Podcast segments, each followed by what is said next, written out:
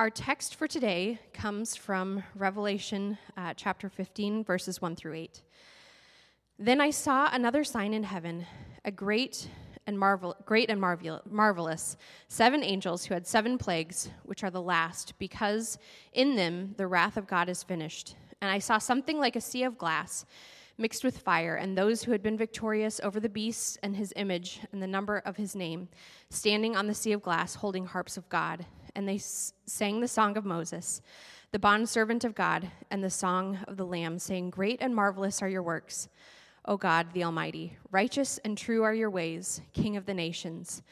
Who will not fear, O Lord, and glorify your name? For you alone are holy, for all the nations will come and worship before you for your righteous acts have been revealed. After these things I looked, and the temple of the tabernacle of testimony in heaven was opened. And the seven angels who had the seven plagues came out of the temple, clothed in linen, clean and bright, and girded around their chests with golden sashes. Then one of the four living creatures gave to the seven angels seven gold bowls filled uh, full of the wrath of God, who lives forever and ever. And the temple was filled with smoke from the glory of God and from his power, and no one was able to enter the temple until the seven plagues of the seven angels were finished. This is the word of the Lord. You may be seated.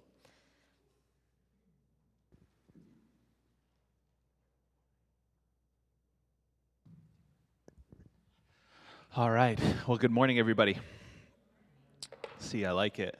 I like it. Now, if you have been with us uh, throughout this summer as we were covering this series in the book of Revelation, you've probably uh, noticed that we've been covering, we've been talking about judgment passages fairly regularly. And that is because if you read the book of Revelation, you cannot deny the fact that judgment is a present reality in the book.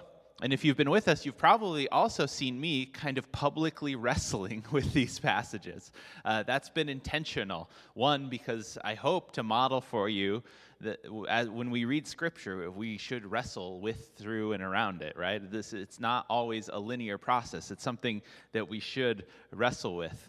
Um, and so that's what's kind of been going on in this series up until this point. A lot of our a lot of our messages have been in and around judgment, and today is kind of like our the ultimate judgment passage Sunday of the year as we look at the the seven bowls of judgment that we find basically from the beginning uh, at the end of chapter 14 of Revelation, but mostly in chapter 15, 16, 17 and then in 18 and 19, we still see some judgment type things happening, but it changes a little bit.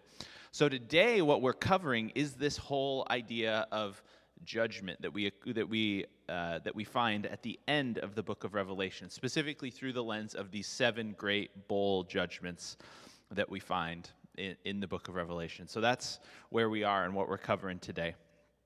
Now, uh, I hope today to clear up some misconceptions for us about the character of God.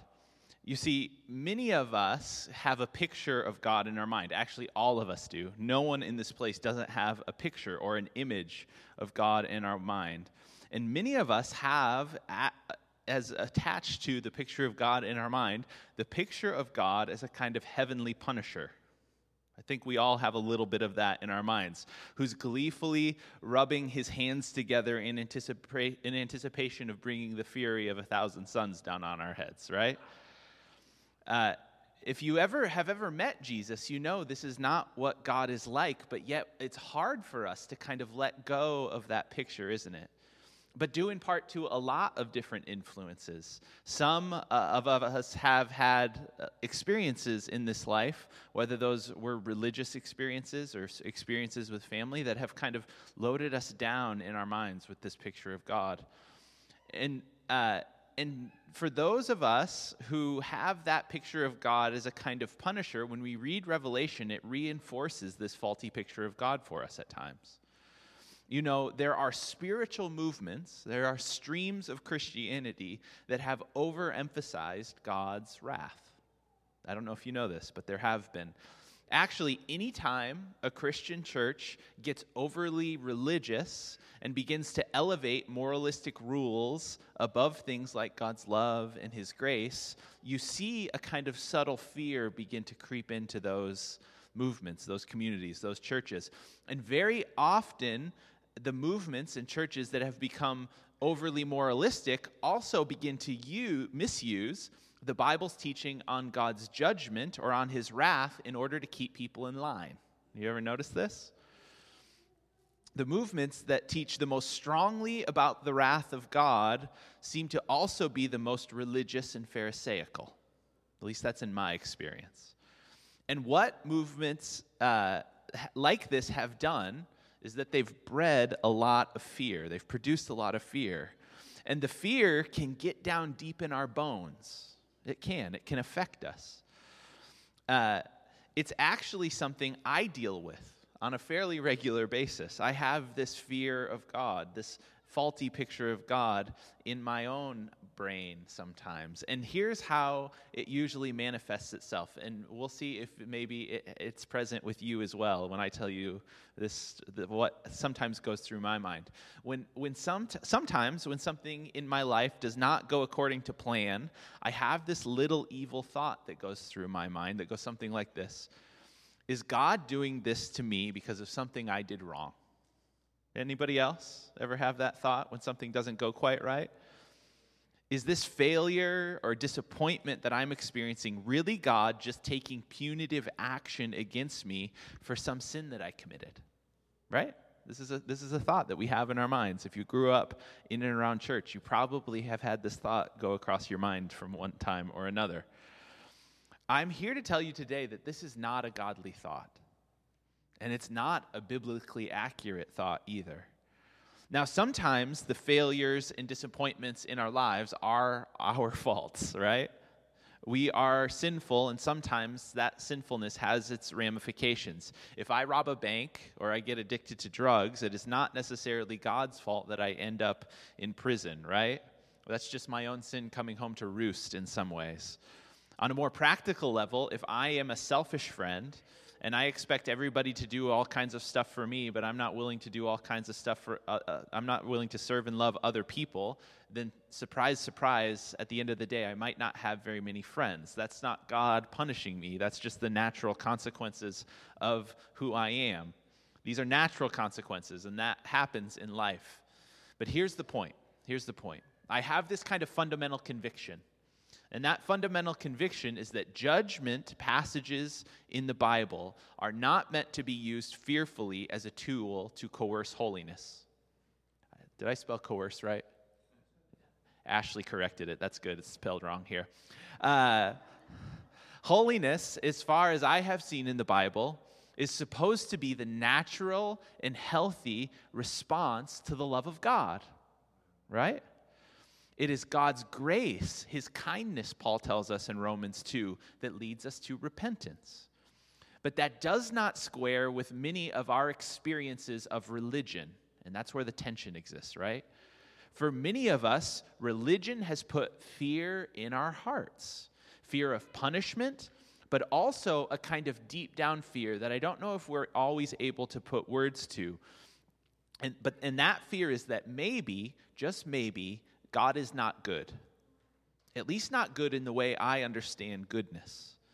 That God is, in fact, someone or some, something that I need to be quite scared of. That I should do all of the quote unquote right things because there is a God in heaven that, uh, that really wants, really has it out for me, right? Instead of doing the right things because there is a God in heaven who loves me and wants to be near me and wants me to flourish, right? And if you have that fear in your heart, if it's somewhere at the back of your mind, and you have the sneaking suspicion that God is in fact not good, when you read chapters 15 through 20 of Revelation, it functions like a kind of confirmation bias, I think. Your greatest fears have just been realized, right? God's got a burning lake of sulfur, and he's got angels who are going to turn the world's water to blood, so watch out. Mind your P's and Q's. Just do whatever you can to avoid that guy, right? But that does not sound much like love to me. Does it sound like love to you?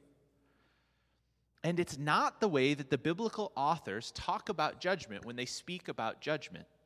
C.S. Lewis has this really interesting little article on the theme of God's judgment, where he talks about how down through the centuries, a lot of Christian art and literature intentionally uh, depicted God's judgment as with a kind of with an element of terror to it. Any of you who have ever seen a, a painting from the medieval uh, centuries understands this, right? But then Lewis goes on to talk about how the depiction of the judgment of God that uh, that Christians have had in art and literature down through the ages is so different from the ways that the Bible talks about judgment, specifically in the Psalms. Uh, when you read the Psalms, judgment is not spoken about as a kind of terror, but something to be anticipated with joy, which is interesting. For instance, in Psalm 96, we read this Let the heavens rejoice, let the earth be glad, let the sea resound and all that is in it, let the fields be jubilant and everything in them, let the trees of the forest sing for joy, let all creation rejoice before the Lord, for he comes. He comes to judge the earth. What? He will judge the world in righteousness and the people in faithfulness. Not our uh, knee jerk response to the idea of judgment, is it? And again, even more interestingly than that, in Psalm 34, the psalmist is actually asking God to judge him personally. We read this in Psalm 34 24 Judge me, O my God, according to your righteousness. So, how are we to make sense of this, right? The prayer book of the Bible teaches us to joyfully anticipate God's judgment, even that judgment when it comes to us personally. Meanwhile, I have never met anyone, unequivocally, I have really never met anyone who reads about judgment in Revelation, specifically the all encompassing bowls of judgment that we read about in basically 15 through 20, and responds like the Psalms with joyful expectation. So something is off here, right? Something about the way that we have been taught about this book, something about the way that we, we have been uh, encouraged or explained judgment through, the, through a biblical lens is a little off.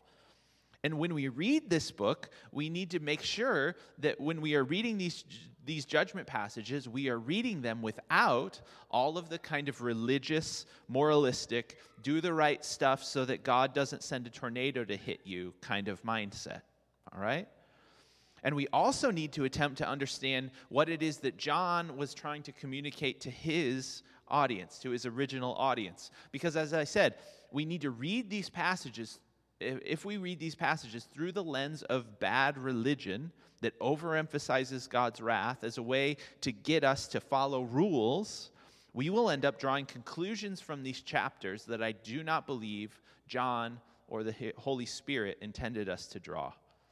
So, what I want to do today is just walk through this, these judgment passages. Basically, I'm going to give us uh, a little, we're going to start in chapter 15 and talk a little bit about 15, but then we'll talk in some broad strokes about what happens throughout the rest of the bowls of judgment in the book of Revelation. And my goal today is for us to be able to kind of crack the door a little and to begin to see that the day of the Lord that's spoken about in Revelation and the judgment of God is not something that we should be scared of, but is something that should produce joy in our hearts. Joy in our hearts. And if you're and if you're sitting in, out there today and you're like, I don't think Nick's going to be able to pull that off. Well, we will see, right? We will see. Now, if you have your Bibles with you, you can open up to chapter 15. Chapter 15, in chapter 15, we are introduced to the, the bowl judgments of the book of Revelation. These are the final judgments pronounced in the book of Revelation, and they are total, they are complete. Um, they, are, they bring to an end, functionally, God's, uh, the passages of judgment in the book of Revelation. And in chapter 15 of the book of Revelation, we get a picture, a glimpse of the throne room of God. The throne room of God at the beginning of chapter 15. And if you've been with us through this series, this picture of the throne room of God should sound familiar to you. In, in the throne room of God, there is a sea of glass. We were first introduced to the same throne room with the same sea of glass in chapter 4 of the book of Revelation. Only now the sea of glass is slightly different. Now the glass is mixed with fire right? which is ominous. And interestingly, we see standing around God's throne on the sea of glass a people who, have, who we are told have been victorious over the beast and over his image and over the name, or oh, oh excuse me, over the number of his name. This is what we're told. Now, quick question here. How do you think these people overcame the beast? Did they, did they vote him out of office? Right? Did, did they start a revolution? Right? Did they go get some tea and throw it into the ocean? No. Revelation has already told us how these, uh, these victorious ones have been victorious. We know that these people are victorious because they remained faithful to the Lamb and to the Lamb's way of war, which does not look like the beast's way of war, does it? They stand victorious in the throne room of God because they overcame the beast by the word of their testimony, by the blood of the Lamb, and because they did not love their lives unto death. We learn about in Revelation chapter 11. And this is an encouragement that John is giving the church here, telling persecuted Christians living under the thumb of empire that they do not need to bow down to Caesar they do not need to participate in the idolatrous culture of Babylon. Even though it looks like they are losing, if they live by lamb power, through the word of their testimony and through sacrificial love, they win. They win. And we know that they are victorious because of the song that they are singing. And I want to focus in on this song for a moment. The song is described in chapter 15 of Revelation as the Song of Moses. The Song of Moses. Now, the Song of Moses is the song that the people of Israel first sing to God on the shores of the Red Sea after God has just brought them through and delivered them from Pharaoh. And coincidentally, we've been singing this song a little bit lately at church, and I'm into it. But John is telling his audience that even if they suffer death because of their faithfulness to Jesus, that he wants them to know that they still are victorious, that they are kind of like a new Exodus people that have come through the sea and stand on the other side victorious. But he de- the way he defines their victory is different than you would think. They are not victorious because they defeated their enemy. Here's why they're victorious in chapter 15, verse 4. They are victorious because for all the nations will come and worship before you, for your righteous acts have been revealed. Now, I didn't cut that quite right. But uh, John is telling us that, that these Christians who have suffered under the hand of empire, who are these kind of new Israelites, these ones who are uh, the, they've, they have experienced this kind of new exodus, are victorious because God uses their suffering to accomplish his purpose, uh, to see all of the nations come and worship before God. To reveal, actually, through their suffering, John tells us, they, these ones who stand before the throne, have revealed God's righteous acts to the world. But unlike the, the Israelites in the Exodus, this group of God's people are not praising God because they've been physically delivered from their enemies. They are praising God because of the way that God has used their witness and their personal sacrifice. Most scholars argue that the ones standing around the throne in this passage are martyrs but that God has used their sacrifice to bring the nations to acknowledge and worship the true God, the true Lamb. This is why they're victorious. They're victorious because through their suffering, God has worked to bring about his kingdom purposes, to bring the nations in. It's powerful. This is the way the New Testament scholar Richard Bauckham talks about this passage here in Revelation 15. He says, The martyrs celebrate the victory God has won through their death and vindication, not by praising him for their own deliverance, but by celebrating its effects on the nations in bringing them to worship God. We now see that this redemption of a special people from all the peoples is not an end in itself, but has a further purpose to bring all the peoples to acknowledge and worship God In the first stage of his works, the, the, work, the lamb's bloody sacrifice redeemed a people for God. In the second stage, this people's participation in his sacrifice through martyrdom wins all the people for God. This is how God's universal kingdom comes. It was the early church father, Tertullian, who first summed this idea up very succinctly when he said, The blood of the martyrs is the seed of the church. So put yourself in the, in the shoes of John's audience for a moment with me this morning. There's a storm of persecution looming on the horizon. You know that God has called you, that He has saved you, that He loves you, and you believe that Jesus is Lord and that Caesar is not.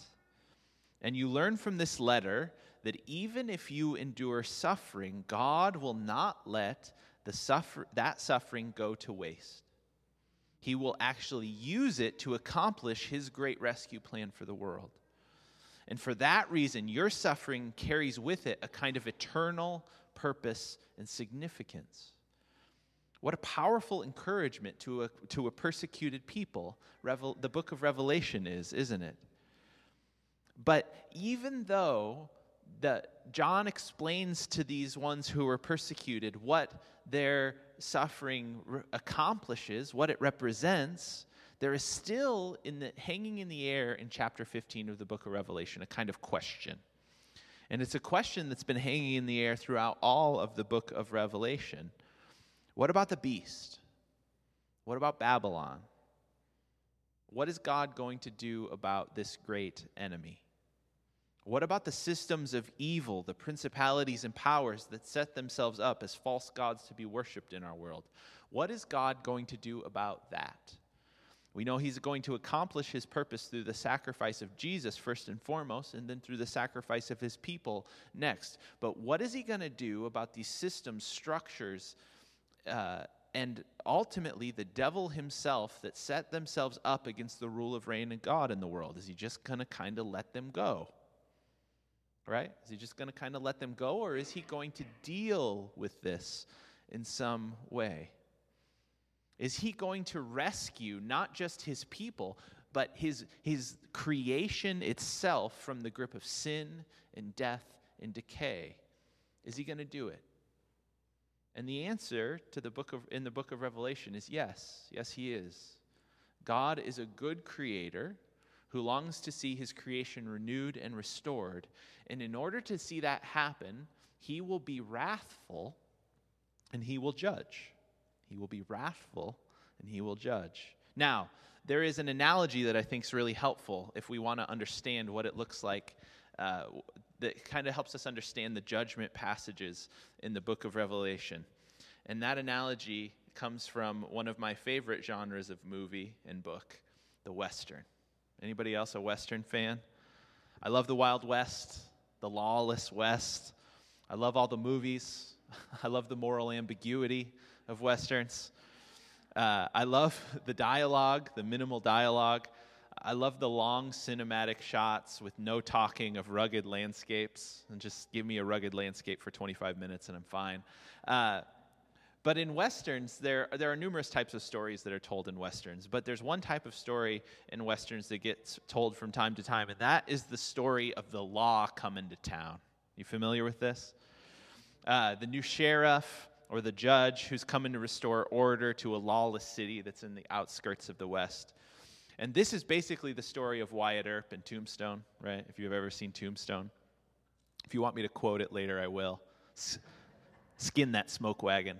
Um, but never mind. You don't understand. Uh, but when the law, but when the lawman comes to town, he usually has a big showdown right at the end with the outlaws who've previously run the place. This is what usually happens, and usually justice is done in this little town, and uh, and the townspeople. What do they do? The townspeople come out and they thank uh, this lawman for removing the blight, removing the terror, so that they could live free in their little, uh, their little slice of New Mexico or wherever it might be. Now, I think this analogy is helpful for us as we look at these judgment passages. Uh, what we see in the Bible is a good God who created the earth and said of the earth, after he created, this is good, right? And a God who is fully committed to that good world, that world that he originally created good, he's fully committed to its redemption. This is why in Psalm 96 that we read earlier, the sea and the earth itself rejoice at the coming of God, right? This is why we read in uh, the book of Romans that uh, the earth itself anxiously anticipates the revelation of the sons of God because there is something about this God who is coming, uh, this good God who created this earth good, that he is committed to see it liberated from its bondage, both people and the creation itself. God's, uh, God judges, yes, but his judgment is a liberating, healing, sigh of relief type judgment where things are finally put right. This is what God's judgment looks like. This is not punishment for punishment's sake. God does not do that. He is not punitive. He judges, he judges in order to bring about healing to renew and restore the world he created good in the first place. And what I believe we see in chapters 15 through 20 of Revelation is basically the big showdown at the OK Corral of the universe, if you will. And, uh, and you see God finally in the story stepping in. And God is going to execute his wrath. His wrath. Now, I know that the, that word is hard for many of us to hear. Uh, but I need you to see again that God's wrath is not punitive. It's not punitive. It's not uh, punishment for punishment's sake. He does not punish only to punish. Actually, in the Bible, God's wrath consists of only two things. There's only two aspects to God's wrath in the Bible. The first aspect of God's wrath is his withdrawal. It's, so he allows human wickedness to work itself out and to reap its own destruction. All right? This is the first aspect of God's wrath. This is allowing the natural consequences of my behavior to come home to roost. Uh, and two, he steps in more directly to stop it when it gets out of hand. This is, that's God's wrath. All right? That's what it is. That's all it consists of in the Bible. And the way God executes his wrath in Revelation is depicted or described in these seven bowls of judgment. Now, what I want to tell you from the outset this morning is that these images of total, uh, of total destruction of the world are not literal. They're not literal, all right? Remember, this is apocalyptic literature, and so John is using symbolic language to get his point across.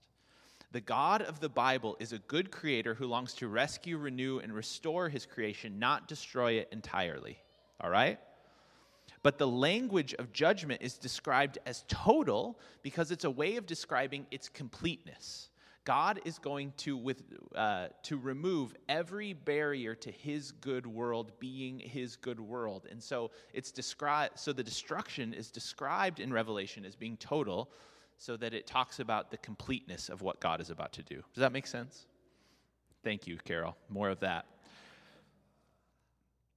when we so when we get to chapters 15 and 20 to the last battle the great showdown um, of this book each successive section of the book that depicts the bowls of judgment depicts or gives us a picture of one area of God's creation that God is going to liberate.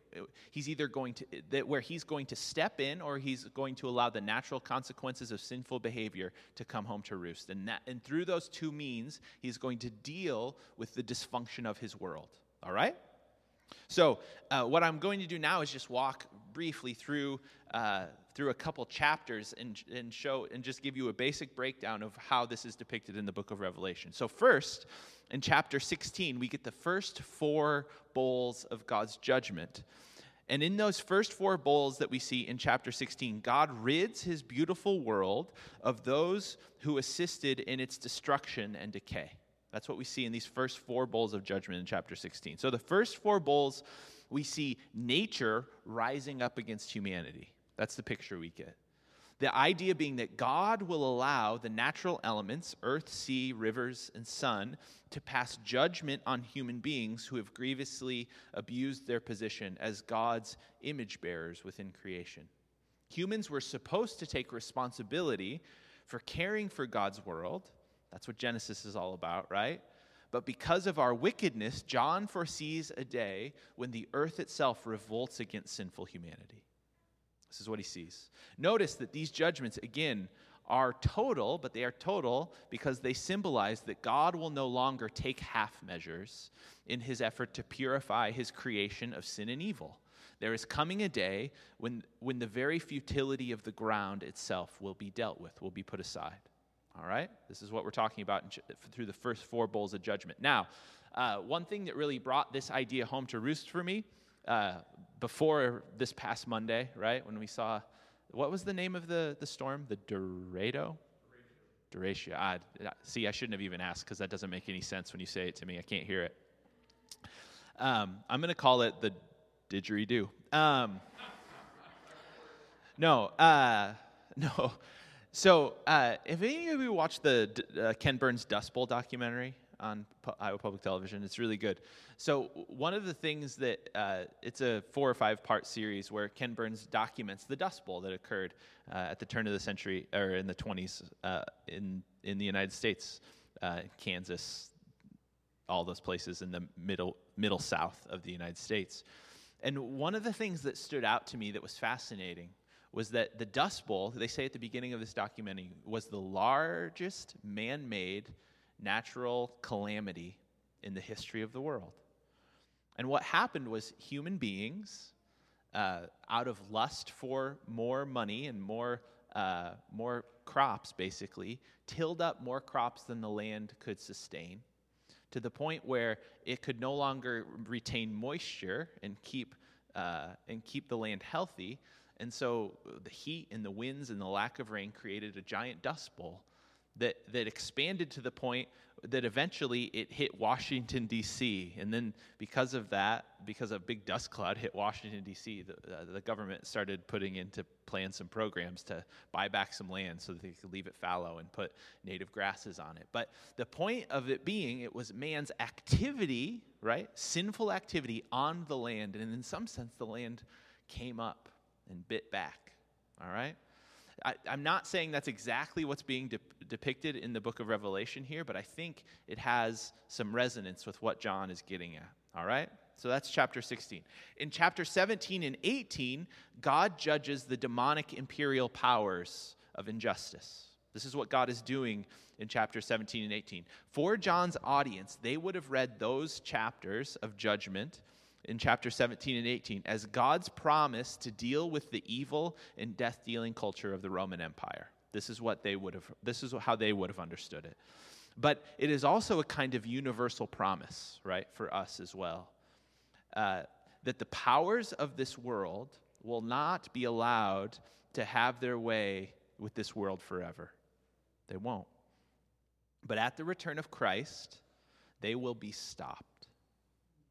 And Christians are to long for that day when the powers of this world that oppress and kill and gas and bomb and, and illegally imprison and do all of the things that the powers of this world do will be put to a stop. God will step in and he will say, No more. And that's what's depicted in chapter 17 and 18 of the judgments in Revelation. Now, in chapters 19 and 20, which we'll be talking about more next week, we'll look specifically at these passages. God deals finally with the dark powers that lie behind, lie behind those systems themselves, basically the devil, and concludes with defeating even death and Hades themselves. This is not what we often, when we often read this, we think of God as kind of a rage filled, right? But this is not a rage filled explosion. This is a good God who has finally seen enough and steps in to stop the endless cycle of death and rot perpetrated by the powers of this world and by the devil. This is what we're seeing. This is a God who sees death as an enemy and through the work of Jesus on the cross has defeated it but at his second coming will defeat death once and for all when God's people and the whole earth will be resurrected and changed and restored in the blink of an eye. This is the God that we serve. And this is why judgment is a good thing. It's a good thing.